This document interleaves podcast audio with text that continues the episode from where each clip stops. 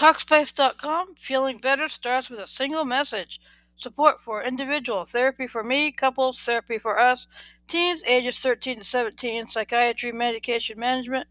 Talkspace accepts insurance, rated number one online therapy. 1 million users, employee stress check report, what's behind the great resignation.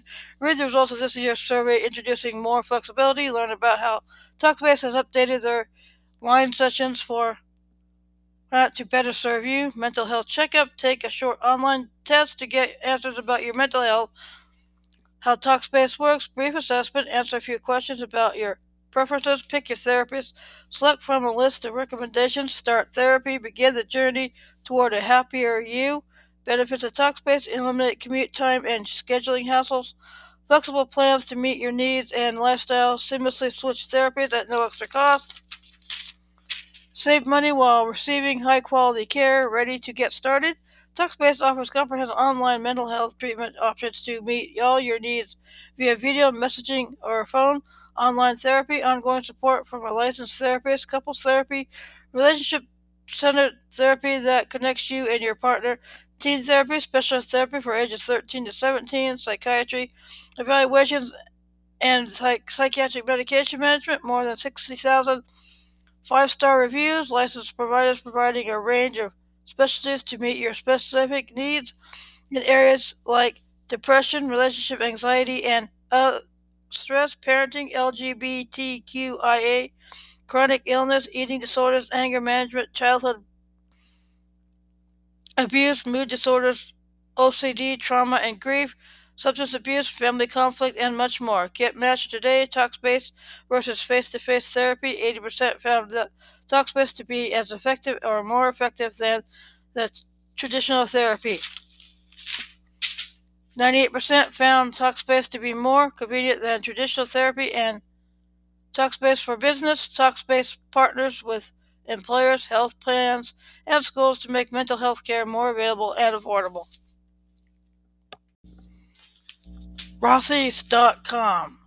Add comfort to your gift list. Meet Rothy styles from men's and women's shoes to a wide array of bags. Discover sustainable styles made for all. Better for the planet. Rothy's believes there's a way to do things and one that puts the planet and its people first.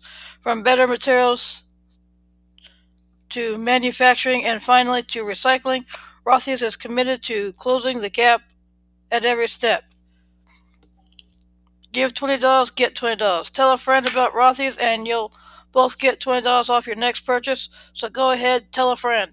The gift of choice. Take the guesswork out of gifting with a pick that never goes out of style. Stay in the know.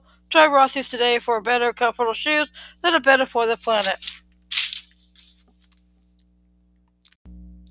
Uh, here is part two of U.S. President number 39, Jimmy Carter. National ambition. Under Georgia's Constitution, Carter was in- ineligible to run for re election. Looking toward a potential presidential run, Carter engaged himself in national politics and public appearances. He was named to several Southern planning commissions and was a delegate to the 1972 Democratic National Convention, where the U- liberal U.S. Senator George McGovern was, likely, was elected presidential nominee. Carter tried to ingratiate himself with the conservative and anti-McGovern voters so that the convention would consider him for McGovern, McGovern's running mate on the on a compromise ticket. He endorsed Senator Henry Scoop Jackson in part to distance himself from George Wallace. Carter was still fairly obscure at the time, and his attempt at triangulation failed. The 1972 Democrat ticket was McGovern and Senator Tom Eagleton. On August 3rd, Carter met with Wallace in Birmingham, Alabama to discuss preventing the Democratic Party from losing in a landslide during the November elections. After McGovern's loss in November in 1972, Carter began meeting regularly with his fledgling campaign staff. He had quietly decided to begin putting a presidential bid for 1996 together.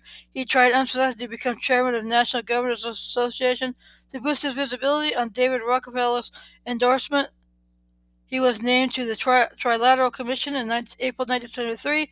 The following year, he was named chairman of the Democrat National Committee's congressional as well as gubernatorial campaigns. In 1973, he appeared on the game show What's My Line, where a group of celebrity panelists would try to guess his occupation. None recognized him, and it took several rounds of question and answer before a movie critic, Gene Shalit, incorrectly guessed he was a governor. In May 1976, Carter warned the Democratic Party against politicizing the Watergate scandal, the occurrence of which he attributed to President Nick Richard Nixon, who exercised isolation from Americans and secrecy in his decision making. 1976 presidential campaign, Democratic primary. On December 12, 1974, Carter announced his candidacy for President of the United States at National Press Club in Washington, D.C. His speech contained themes of domestic inequality, optimism, and change. When Carter entered the Democratic Party president, primary, presidential primaries, he was considered to have little chance against nationally better known politics. His name recognition was 2%. As late as, as January 26, 1976, Carter was the first choice of only 4% of Democratic voters, according to a Gallup poll. Yet by mid March 1976, Carter was not only far ahead of the active contenders for the Democratic presidential nomination, he also led President Ford by a few percentage points, according to Shoup. As the Watergate scandal, President Nixon was still fresh in voters' minds. Carter's position was as an outsider distant from Washington, D.C., became an asset. He promoted government reorganization, Carter published Why Not the Best in June 1976 to help introduce himself to the American public.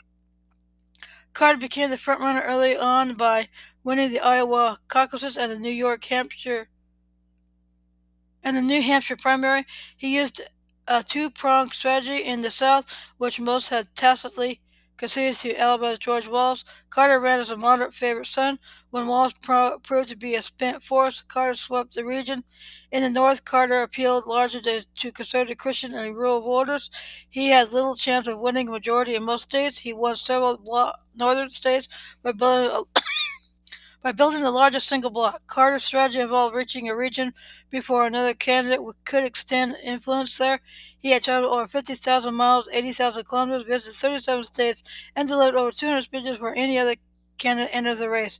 Initially dismissed as a regional candidate, Carter proved to be the Democrat with the most effective national strategy, and he clinched the nomination. The national news media discovered and promoted Carter as Laurence Shoup noted in his 1980 book, The Carter Presidency and Beyond, what Carter had that his opponent did, opponents did not was the acceptance and support of elite sectors of the mass communications media. It was their favorable coverage of Carter and his campaign that gave him an edge, propelling him rocket-like to the top of the opinion polls. This helped Carter win key primary election victories, enabling him to rise from an obscure public figure to president-elect in a short space of nine months. During his presidential campaign in April 1976, Carter responded to an interviewer and said, I have nothing against a community that is trying to maintain the ethnic purity of their neighborhoods. His remark was intended as supportive of open housing laws, but specifying opposition to government efforts and to inject black families into a white neighborhood just to create some sort of integration. Carter state, stated his positions during his campaign included public financing of congressional campaigns and support for the creation of a federal consumer protection agency, creating a separate department for education, signing a peace treaty with the Soviet Union against the usage of nuclear weapon, reducing the defense budget, a tax proposal implementing a substantial increase toward those who have a, the higher incomes alongside a levy reduction on taxpayers with lower and middle incomes, making multiple amendments to the Social Security Act, and having a balanced budget by the end of his tenure.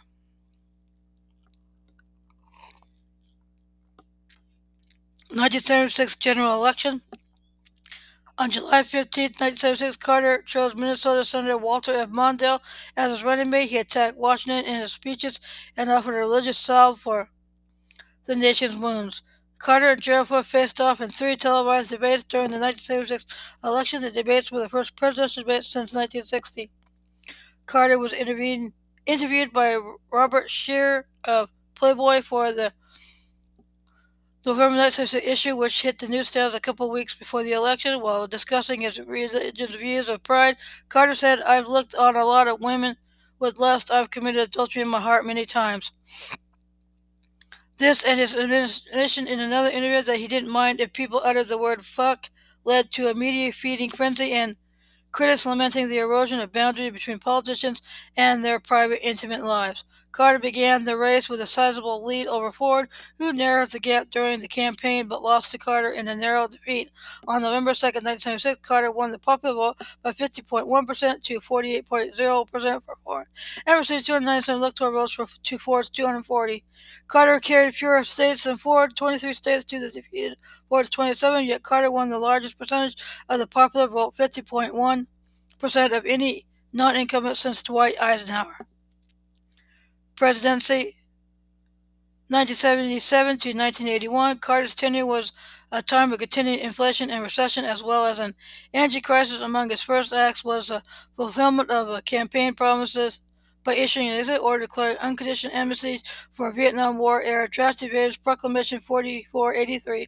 On January 7, 1980, Carter signed Law H.R. 5860, aka Public Law 96 185, known as the Chrysler Corporation Loan Guarantee Act of 1979, bailing out Chrysler Corporation with $3.5 billion, equivalent to $10.86 billion in 2019 in aid. Carter attempted to calm various conflicts around the world, most visibly in the Middle East, and with the signing of the Camp David Accord, giving back the Panama Canal to Panama, and signing the SALT II nuclear arms reduction treaty with Soviet leader Leonid Brezhnev.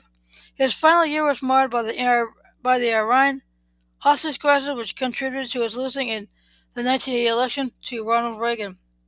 Transition on November 2, 1976, Carter conducted his first visit to Washington after being elected, meeting with Director of the Office of Management James Lynn and United States Secretary of Defense Ronald Rums- Donald Rumsfeld at the Blair House and holding an afternoon meeting with President Ford at the White House. The following day, Carter conferred with congressional leaders, expressing that his meetings with cabinet members had been very helpful and saying Ford had requested he seek out his assistance if he need, if needing anything. On December 3, 1976, during a news conference, Carter announced his choice of Cyrus R. Vance for United States Secretary of State and Bert Lance as his budget director on December 9th. Carter was presented plans for a reform on housing, transportation, and urban development during a meeting with transition advisors at the Blair House on December 13th. Carter's selection was confirmed by the Electoral College on December 20th. Carter announced his choice of Juanita, M. Kreps for United States Secretary of Commerce, Griffin Bell for United States Attorney General, and Robert Bergland for United States Secretary of Agriculture. On January 4, 1977, Carter told reporters that he would free himself of potential conflicts of interest and by leaving his peanut business in the hands of trustees. On January 6, Carter requested former Governor of Maine Kenneth M. Curtis, chairman of the Democratic National Committee, on January 13, Carter set up an economic summit meeting for non-communist countries and a call for with foreign leaders from Japan, France, Germany, and Great Britain.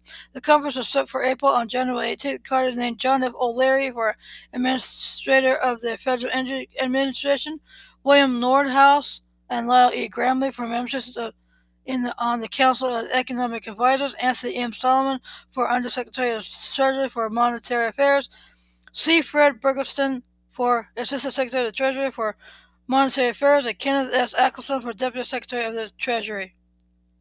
Domestic Policy U.S. Energy Crisis on April 18, 1977, the Carter delivered a televised speech declaring that the U.S. energy crisis during the 1970s was the moral equivalent of war.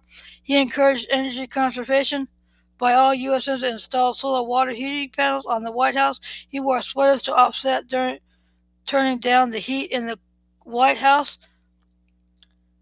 On August 4, 1977, Carter signed the Department of Energy Organization Act of 1977, forming the Department of Energy, the first new cabinet position in 11 years.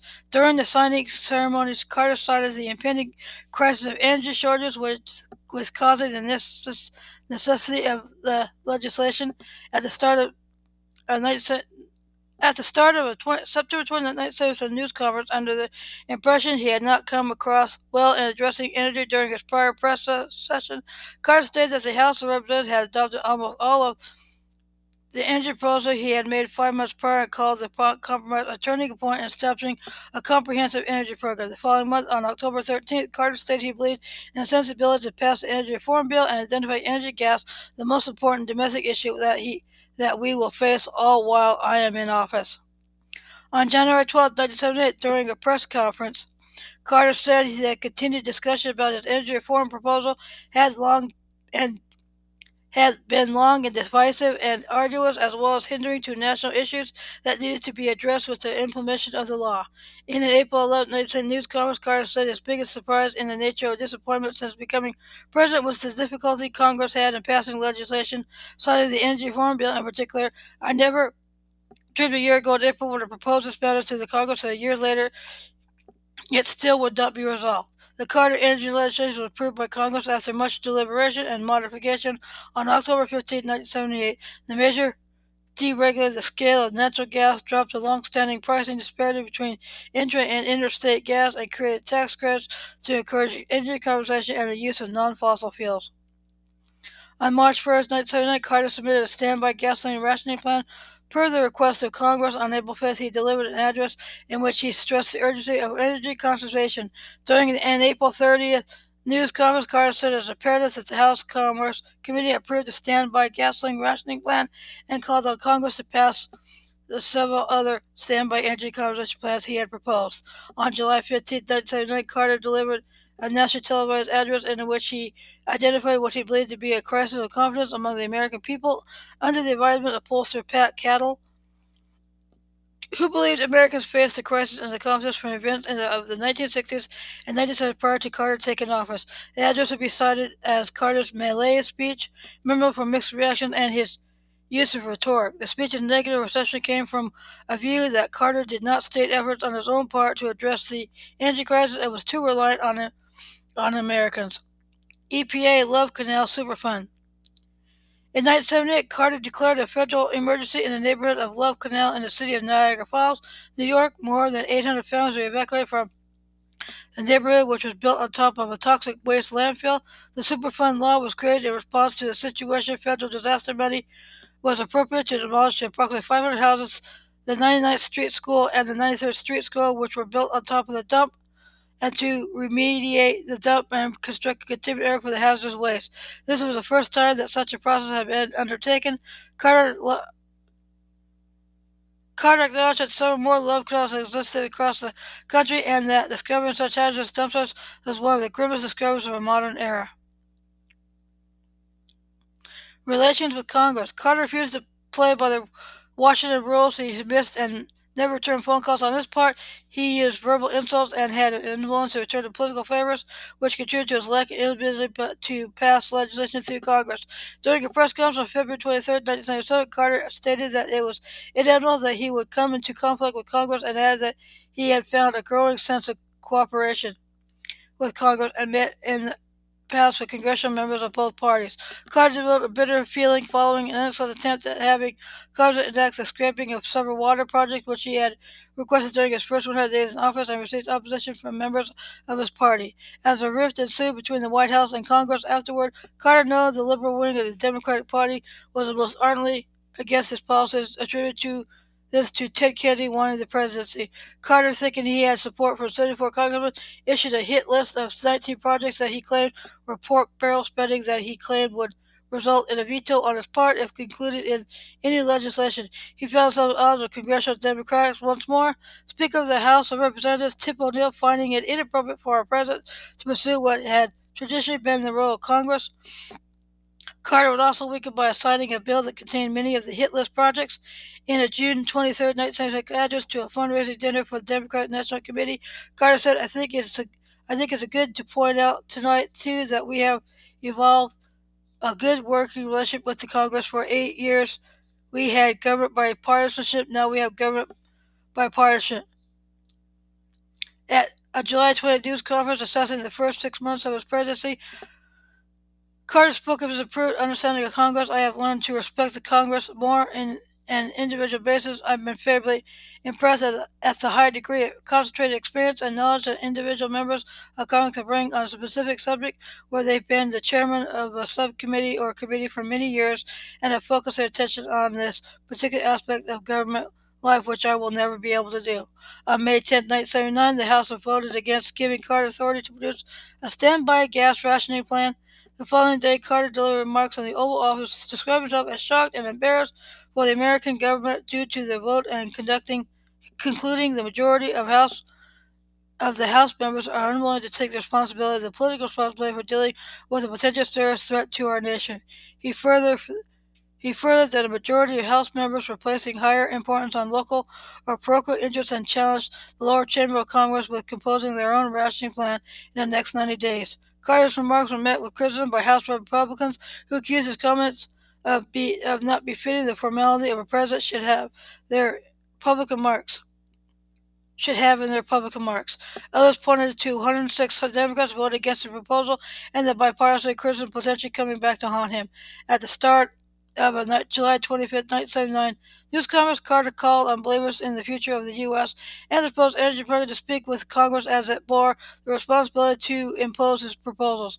Amid the energy proposal opposition, the New York Times commented that as the comments flying up and down Pennsylvania illustrate, there is a is also a crisis of confidence between Congress and the President's sense of doubt and distress that threatens to undermine the President's legislative program and become an important issue in next year's campaign. Economy Carter's presidency had an economic history of two roughly equal periods, the first two years being a time of continued recovery from the severe 1977 recession, which had left fixed investment at its lowest level since the 1970 recession, and unemployment at 9%, and the last two years marked by double digit inflation, coupled with very high interest rates, oil shortages, and slow economic growth. 1977 1977 saw the creation of millions of new jobs, in part as a result of the $30 billion economic stimulus legislation like the Public Works Employment Act of 1977 that he proposed and Congress passed and real median household income growth by 5%. The 1979 energy crisis ended this period of growth, however, and as both inflation and interest rates rose, economic growth, job creation, and consumer confidence declined sharply. The relatively loose monetary policy adopted by Federal Reserve Board Chairman G. William Miller had already contributed to somewhat higher inflation, rising from 5.8% to in 1976 to 7.7% in 1978. The sudden doubling of crude oil prices by OPEC, the world's leading oil export exporting cartel, forced inflation to double digit levels, averaging 11.3% in 1979 and 13.5% in 1980. The sudden shortage of gasoline as the 1979 summer vacation season began exacerbated the problem and would come to symbolize the crisis among the public in general to the acute shortage originated in the shutdown of the Amerada Hess refining facilities led to a lawsuit against the government that year by the federal government. Deregulation in 1979, Carter appointed Alfred E. Kahn to lead the Civil Aeronautics Board, CAB. He was part of a push for deregulation on the industry supported by leading economics leading think tanks in Washington, a civil society coalition advocating the reform pattern on the coalition earlier developed for the truck and oil truck and rail reform efforts. The head of the regulatory agency, Senate leadership, the Carter administration, even and even some in the airline industry. this coalition swiftly gained legislative results in 1978. Carter signed the Airline Deregulation Act into law on October 24, 1978. The main purpose of the act was to remove government control over fares, routes, and market entry of new airlines from commercial aviation. The Civil Aeronautics Board's, Board's powers of regulation were to be phased out, eventually allowing market forces to determine routes and fares. The act was did not remove or diminish the FAA's regulatory powers over all aspects of airline safety. In 1979, Carter deregulated the American beer industry by making it illegal to sell malt hops and yeast to American homebrewers for the first time since the effective 1920 beginning of, of, the prohibition in the United States. This Carter regulation led to an increase in homebrewing over the 1980s and 1990s that by the 2000s has developed into a strong craft microbrew culture in the United States with 6,206 microbreweries, brew pubs, and regional craft breweries in the United States by the end of 2017. Healthcare. During his presidential campaign, Carter embraced healthcare reform akin to the Ted Kennedy sponsored bipartisan Universal National Health Insurance. Carter's proposal on healthcare while in office included an April 1977 mandatory healthcare cost proposal and a June 1979 proposal that provided private health insurance coverage. Carter saw the June 9th Senate proposal as a continuation of progress in American health coverage made by President Harry Truman and the latter's proposed access to quality health care being a basic right to Americans and Medicare and Medicaid being introduced under President Lyndon B. Johnson. The, 19, the April 1970 mandatory health care cost proposal was passed in the Senate and later defeated in the House. During 1978, Carter also conducted meetings with Kennedy to, for a prom- compromise health care law that proved uh, unsuccessful. Carter would later cite Kennedy's disagreements as having thwarted Carter's efforts to provide a comprehensive health care system for the country. Stay tuned for part three of U.S. President number 39, Jimmy Carter. Thank you for listening. Stay safe and have a good week.